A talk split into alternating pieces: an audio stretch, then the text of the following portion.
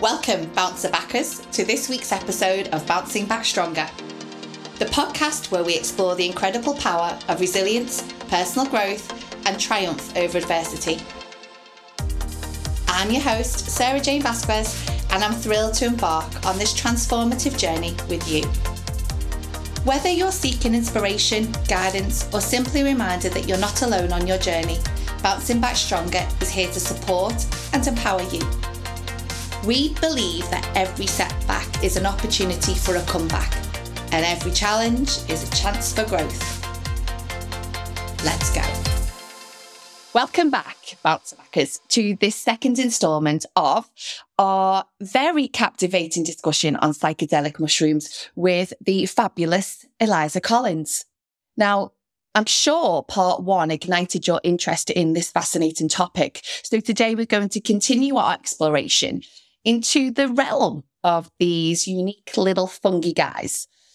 So they are renowned for their potential to facilitate recovery from acute depression, complex PTSD, and even addiction, where perhaps your mainstream medication hasn't worked. Remember though, even though they have been practiced in Chinese medicine for centuries, they are illegal here in the UK and pretty much globally.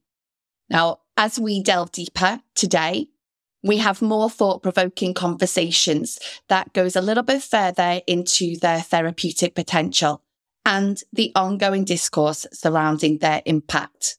So let's jump right back in. And are patients quite willing to, to try the treatment? Yeah. And part of why I got into what I do is that I have a lot of people from the community coming to me saying that they want to do this, but they don't want a bad trip. And so, yeah, because I was going to say, know, there's, a, there's a bit of a stigma around it. And I think that's one of the reasons why, because people are afraid and yeah. say, or oh, they've heard stories about bad trips and, you know, yeah. you see all kinds of things and you see monsters and it's really scary. So, yeah. So, yeah, talk, talk to me a little bit more about that that the the interest and willingness of people is 100% there and it's usually the trepidation and the hesitancy of of not wanting to have a bad trip that prevents people from doing it and Is there anything to guarantee that someone wouldn't have a bad trip? Hmm, no. no. The amount? No maybe? and. No and. The the interesting thing about psychedelics is when you take them, part of it is they they tend to kind of weasel into the corners of the the brain where our fears live and the things that we're most afraid of. Yeah. And if you have, again, with a large dose trip, if you have a trip sitter that can support you through that and let you know that you're safe, one of the things that they found through research is that when you allow that experience to happen or when you lean into that experience, it becomes less scary. Mm-hmm.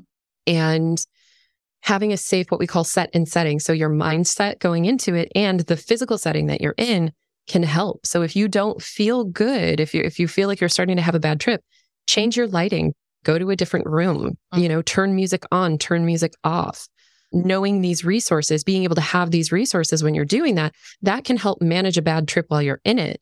And then one of the things that they found with people who come out of it is if they have someone to talk to, again, to integrate what they've experienced, they recover from that. And many people often say that what was a bad trip became one of the most meaningful experiences of their lives because it allowed them to genuinely confront the things they were most afraid of and uh-huh. come out on the other side.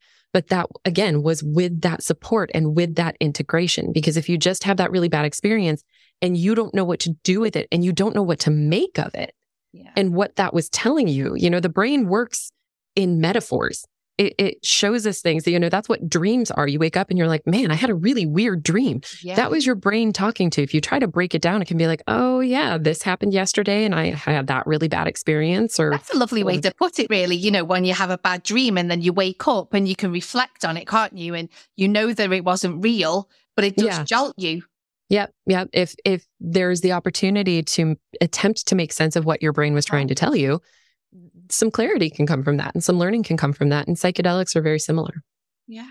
Fantastic. It's so interesting. It really does. It blows my mind, honestly. so how long would you how long would you have the treatment for? Or does that depend as well? Again, and, it depends. And also, you know, how do you decide to microdose or medium dose or museum dose. How, how do Yeah. you decide on those doses and things like that? So, for somebody who's never done psychedelics, we have a phrase called start low and go slow. Right. And particularly with burnout, I, again, I work with people with burnout. yeah.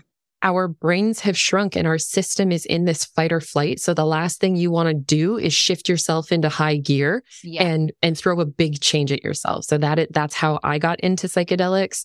That is how I help other people understand it. So usually I recommend if you've not had any exposure to it, starting with microdosing and having a safe environment to sort of explore these different doses is a is a good way to do it. And again, Yeah. working with a specialist. I know I sound like a broken record, but having no, but somebody guide you through that isn't it? process, You're, it's being you're responsible. not saying go and get some magic mushrooms and you know, and you're not saying that at all. You're yeah, saying no, zero stars. Do not recommend. yeah, exactly. That's high, highly not recommended, folks. Do not do that. Highly not recommended. It's about Um, uh, yeah, sitting with specialists, doing Yeah. it in those safe environments. You know, having and- an expert like yourself going through. You know, and and also I did read something actually about kind of different types of mushroom. So Yes. Yeah, so Depending on who you talk talk to, me a little some- bit more about that because it said some are stronger than others.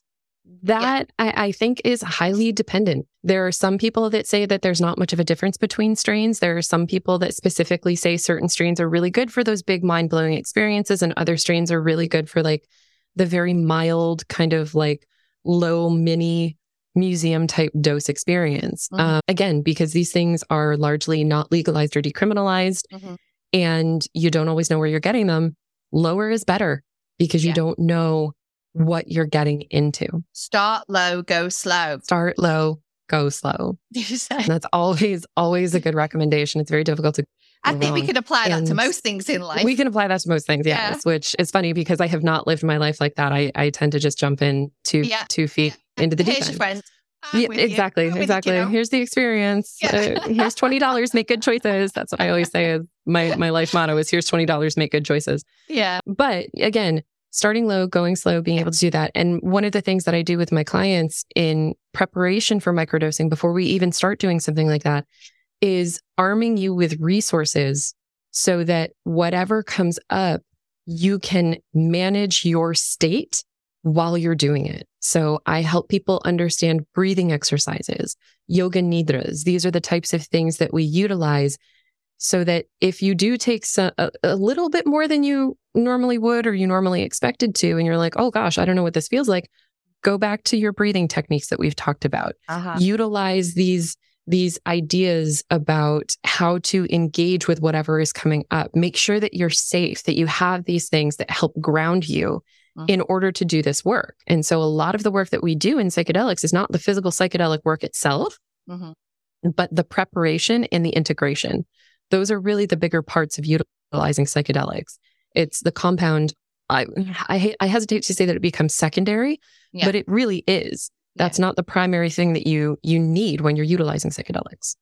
And is that one of the like you know some of the criteria of them being legalized as well? Is that they are used in this situation in this way? That's really interesting because it's that's an interesting space because depending on what you're looking at, you know, certain certain cultures and certain indigenous populations have been utilizing these things for millennia. And it's embedded into their culture. And that's something that I was actually reading about just last night. We had a conference in Denver, and the last day of the conference, there were some some demonstrations because a lot of the conference is around the science and the medicine and the stuff that we've been talking about. And the indigenous populations who have been utilizing this and who have so much knowledge and so much reverence for these compounds and these these biologics, that's been left out of the conversation. And that's been a really interesting thing to consider as we move towards legalization and decriminalization is that these are things, you know, mushrooms grow all over the world, Yeah. everywhere. They're go forage for them yourself. you can get. I would those, not yeah. recommend going to No. forage for them because it's Uh, yeah, ones especially when it ones that look like you could. Yeah, no, I mean, and you know from like knowing reishi and cordyceps and all of this other stuff. Yeah. Ones that look like can, they can go on your salad also can unravel the fabric of reality or poison you. So you need to be careful. I also don't Yeah. recommend going out and foraging unless you're you're very very very knowledgeable on that front. but in certain cultures. But there are certain cultures who have just cultivated these for years. And so one of the other intersections of this is in the legality of it is how do we protect those things for cultures who use them for medicinal or spiritual purposes? The, peyote is a big one in the United States. Peyote. That's peyote. Yeah, it, it generally grows in like the the southwestern regions, or yeah, southwestern regions of the United States and Mexico and things like that. And it's ingrained in the indigenous cultures there, wow. and it has to grow in a certain way, and it takes time. And so we don't, you know, as as colonizers, we don't want to go in and just snap this stuff up because it can help anybody Yeah. deal with their stuff.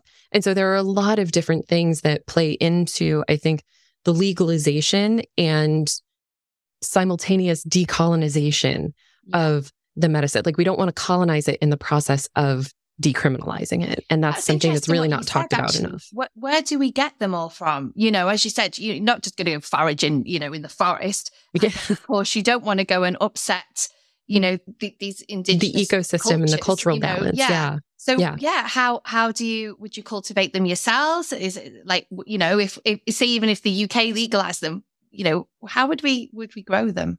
That's that's one of the things that we're confronting in the United States with the cannabis legalization right now is how to go about that. Yeah. And so chances are there would be initiatives for people to or companies to be able to grow them. Yeah, One of the things in some of the legal language, I think in the Rhode Island bill was to be able to cultivate it yourself for Mhm. personal use in your own home. So people would be able to do that. And there are people that do that now. You growing know, them themselves at home. growing them themselves. I'm just like, I don't know, I can't. It necess- that again, I can't. I can't recommend it. no, I um, know. but- This- but there are people that do with it. folks. Yeah, But, it- exactly. you know, so yeah. Well, uh, you know, cannabis you can grow at home, can't you? You know, yeah, yeah. So it's kind of a, it's Yeah. still a grow at your own risk. natural. It, it, it's it's Exactly. It's, yeah, Exactly. And in the United States, again, like I think Massachusetts and I want to say Rhode Island adopted adopted the same. You can have up to six plants. So like three cannabis plants, three mature plants, and like three that are in process, because again, that takes its time to grow as well. Okay. So I believe that in many places they're trying to build in language where if people wanted to, they would be able to grow it themselves, or there would be dispensaries like there are with cannabis dispensaries. There would be psilocybin dispensaries Mhm. that grow and manufacture and prepare and process these things for people. Yeah. And these are also compounds that can be manufactured from a, a more pharmaceutical perspective. Yeah. And like that's something that LSD is. LSD is man- manufactured chemically. And psilocybin has been, oh God, I'm losing the word right now, synthesized. So that that can be chemically synthesized as well. It doesn't necessarily have to be grown in mushroom form. Can LSD, MDMA, you know, can that be used in the same way? From a research perspective, I believe it has been. Yeah. Yeah. From a treatment perspective, they are different compounds. And Right. so they do different things. I know some of the research into MDMA has been looked at from the perspective of it, it doesn't end up with the same kind of visual hallucinations necessarily, Yeah. but there is a detachment from the self, from the ego that allows observation and engagement with more difficult feelings without experiencing them quite so intensely. So I think there's value in each of them, but it's kind of figuring out what they do and where they fit and Yeah. which people they'd be a good match for because some people would probably do really well on MDMA who would not do well on mushrooms or LSD. I have zero interest in LSD. Yeah. That from my under I've never taken it and from my understanding it's a much more intense experience. I also don't have any interest in DMT, which is the active compound in ayahuasca. And that in very small amounts I think people tend to smoke it and Okay. it is a very short trip. But yeah, it's a very short trip but it's a very intense trip. Yeah. I don't have interest That's in not that. what that's, you're about, That's no. not what I'm here for. Yeah. You know, other other people who are interested in psychedelics or who do them regularly, often referred to as psychonauts. You know, there are people who specifically go for those experiences. I'm like, Yeah. yeah, no, that's not me. Thanks. Keep it. Yeah. I think they're very much considered, especially here in the UK, the clubber's drug.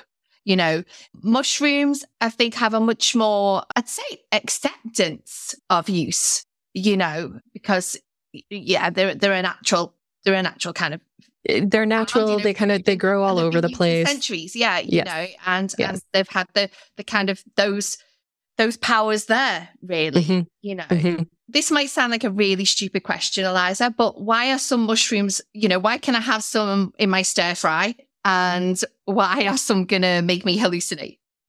Is it, I know, is that a stupid question? I just, it's not a stupid question. It's, it's, it's variety. Why are some peppers really mild? Why are, are bell peppers really mild and ghost peppers to melt your face off? It's just different chemistry. Just different chemistry. You know?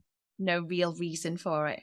No, it's just it's just how they evolved and it's it's how our chemistry evolved alongside them. Yeah. So, you know, bell peppers are nutritious and yeah. give me lots of good nutrients and minerals and psilocybin mushrooms, the psilocybin compound looks like serotonin, which we think of as a happy chemical. Absolutely. So, yeah. it's very active in our our gut. Actually, I think 80% of our our serotonin is manufactured in our intestines but it's been related to mood for a very long time. So when we take psilocybin mushrooms, it breaks down into a compound called psilocin in our system.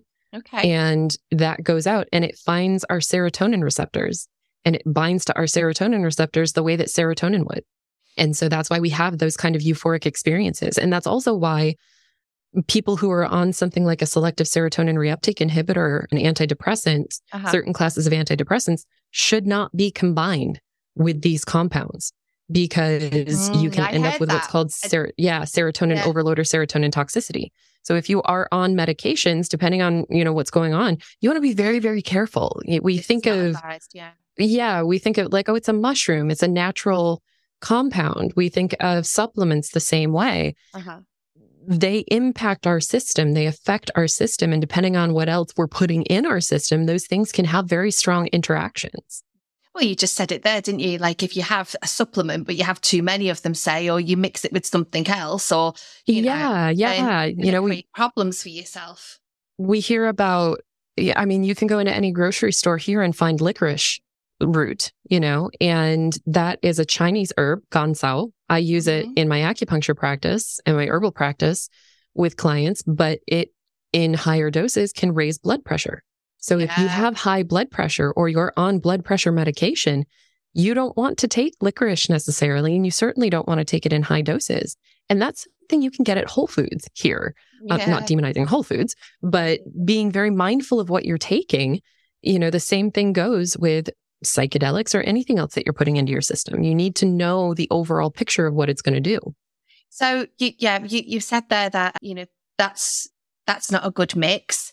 Who else is it not good for? Who else would you not advise to take the psychedelics? I would not advise anybody in active crisis to do it. So if like you're really struggling with your anxiety in a moment and you're like, I'm going to take a psychedelic and I'm just going to deal with this, ah, don't. that's that's not not a great time to do it because again, the mindset isn't there okay. for it. And we, to my knowledge, we don't have research on people with things like bipolar or a history of psychosis or a family history of psychosis. So if you are prone to psychotic episodes, psychotic breaks, if you have something like dissociative identity disorder, we don't have enough research there to know what that's going to do. So if you have something like that and you are interested in doing that, I recommend speaking to a your primary care physician and getting a referral to somebody who is a psychedelic assisted therapist for something like that. Right. Because again, we we don't know. It it may help those conditions. We don't know. And yeah. so when we don't have that kind of information, it's better to sort of stay away from it until you can connect with somebody who knows more about that. And uh, you know, if somebody comes to you and they're looking to use psychedelics, is there a kind of a thorough assessment beforehand to ensure that, you know, this person is, you know, the right fit or, you know, is going to benefit from the treatment? Yes, absolutely. Yeah. So I do a very thorough intake with my clients because, and I do this with all of my clients, not just my psychedelic clients, because at the end of the day, when you are looking to work with somebody, you want to make sure that the provider is a good fit for you. And I, as a provider, want to make sure that the client is a good fit for me. Yeah. Because if I cannot provide them the best value or the safest value in any circumstance, I'm not the person to work with them. And I am happy to refer them to other people in my network that are a better fit for them. So, yeah, all of my assessments, whether it's burnout recovery, psychedelics, acupuncture, I do a very thorough intake with people to make sure And that I'm the person here. they need to be with. Yeah, Yeah, exactly. absolutely. Therapy is is as well, definitely. And obviously, you would make referrals if that person wasn't going to, yeah, be, be Yep, I have a really big network, and I've actually already refer- I've had people come to me interested in psychedelic work, and when I ask them what they're looking to do, the psychedelic work that is legalized right now in at least Rhode Island and I think the U.S. is ketamine therapy. Yeah, I've a little bit about that. Yeah, yeah, it's Yeah. it's it's kind of in that class of things where that can be helpful. And we have doctors and nurse practitioners trained in that in the United States. And I know one here in Rhode Island. So I've referred people to her because they'll come to me and let's say, This is what I'm dealing with. This is my background. This is my history. Okay, I'm not your person. You're not dealing with burnout Why and day to day stress and anxiety. therapy and not not psychedelic, not mushroom therapy, psychedelic therapy. It's researched, it's legalized differently. It went through a different process. I see. Yeah. And and ketamine is specific to medical treatment whereas with the the legalization and decriminalization of things like cannabis and mushrooms there is a recreational Recreational element to some side. of that too Yeah. yeah so there there are places where psilocybin and mushrooms have been legalized or decriminalized for medical use Mhm. but not recreational use. And so it it is just it's such a new landscape from a legal perspective that we're we're kind of crossing the bridge as we build it, so to speak. hmm hmm So, you know, I, I know on this other podcast that I was listening to, they were saying that a lot of the decisions that are made by the government, etc., are just very political. You know, there there is a lack of understanding of the medical field. I guess would you agree is the same in the US? Ah. I think it I think it depends on who you talk to. I think that Yeah. there are politicians and people in the political landscape who are very invested in understanding this.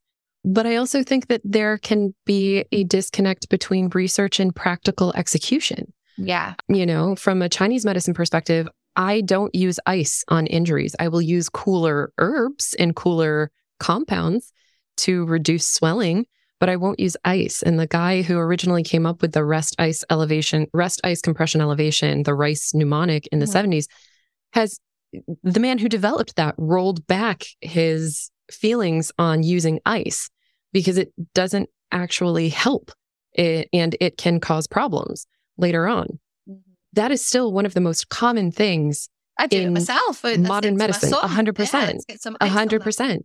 Yeah. Yep. Yep. That it, it is so ingrained in our culture Yeah. because it hasn't permeated that yet. And Wow. so from a political didn't know that. perspective, one of the nice things to see with the psychedelic renaissance, I say renaissance, psychedelics have been around for millennia with with other cultures again. Yeah. Um, but but the sort of modern biomedical interest in it is that it does seem to be bipartisan in the United States, whether you know it's Republican or Democrat. There does seem to be overall support for movement forward in some direction. It's I think one of the handful of places where the two parties are agreeing right now, which is Yeah. weird and delightful. No, But I don't know too much about the US politics. I don't really know too much about the UK ones, to be honest. But yeah, you know, at least at least there is that. I think that that forward thinking there.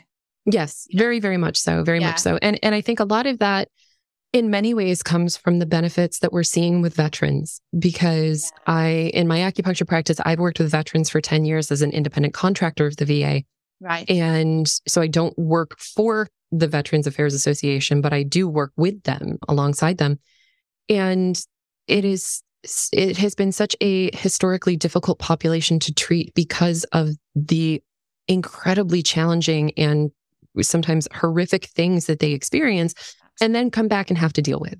And so psychedelics have been a real balm for many of the individuals who have been living day to day with the absolute horror of coming back from from war. And I- think both sides of the political aisle are committed to making sure that that population has better treatment because we have failed them as a country for so long. Yeah. I'd say the same here as well. Yeah. So just before we finish up, we're, we're coming near to the end, Eliza. Can you tell me a little bit more about the Fireside Project? Yeah, the Fireside Project is Yeah, amazing. you, got, so you got excited. it's so exciting. Yeah, I love them. So the Fireside Project is an organization here in the United States, and they are a call line. They're a helpline. And for people who have taken a psychedelic and are feeling like they need support, they can call this number and it is staffed by volunteers who are trained to support people through a psychedelic trip.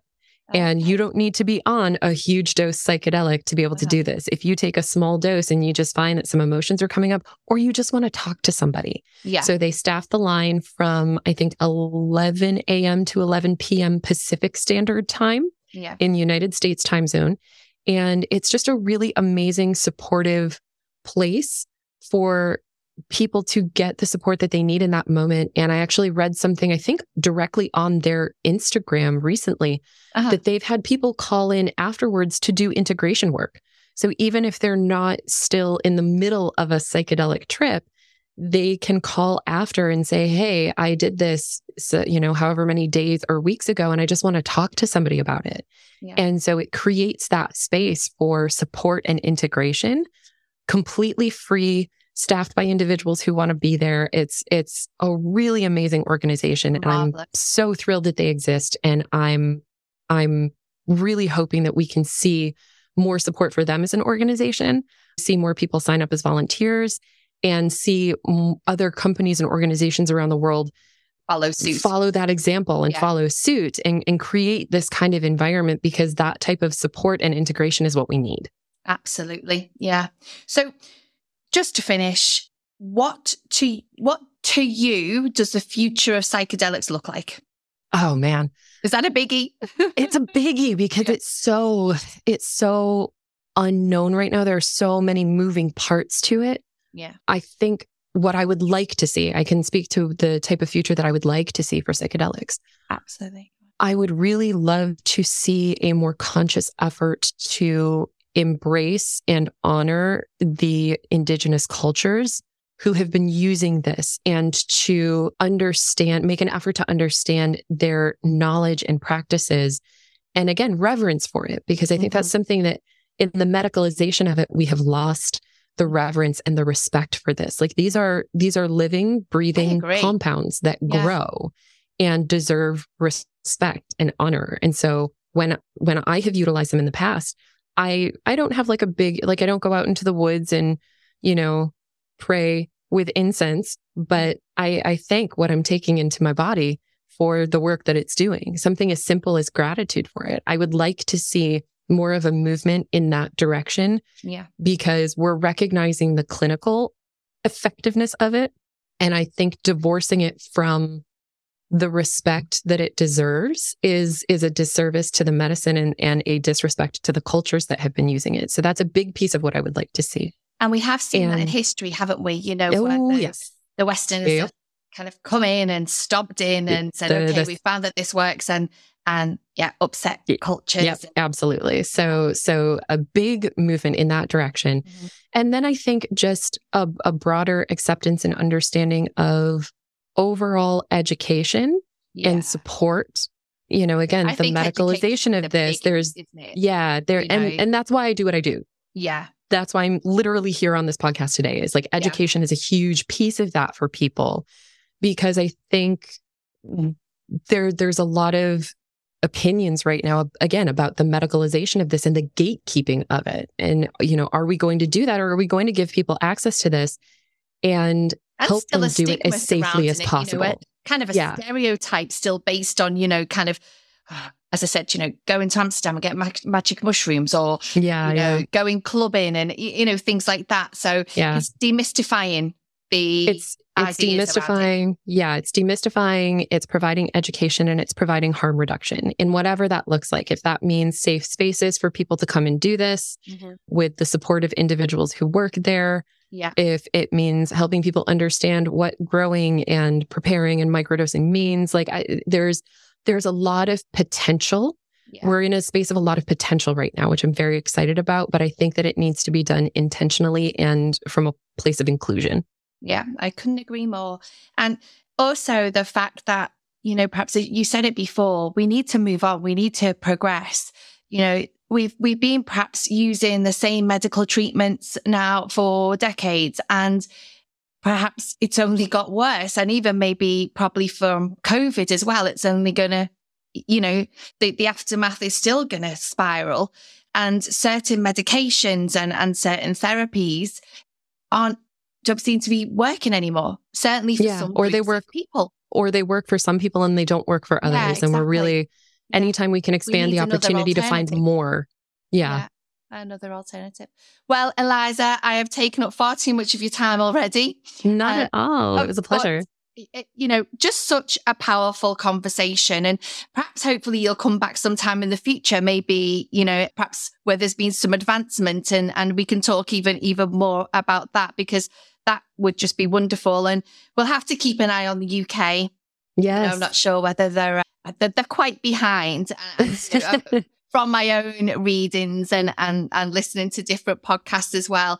But uh, you know, please do keep in touch and you know wish you every success and uh, thank you very much for being here today all the way from rhode island good luck with everything that you're doing because you're doing an amazing job thank you so much i really appreciate it thank you eliza thank you very much so there we have it thank you eliza that was a thoroughly fascinating conversation about the power of psychedelic mushrooms I had no idea what potential they had, particularly in the treatment of severe depression, PTSD, addiction, and I'm sure there's many more.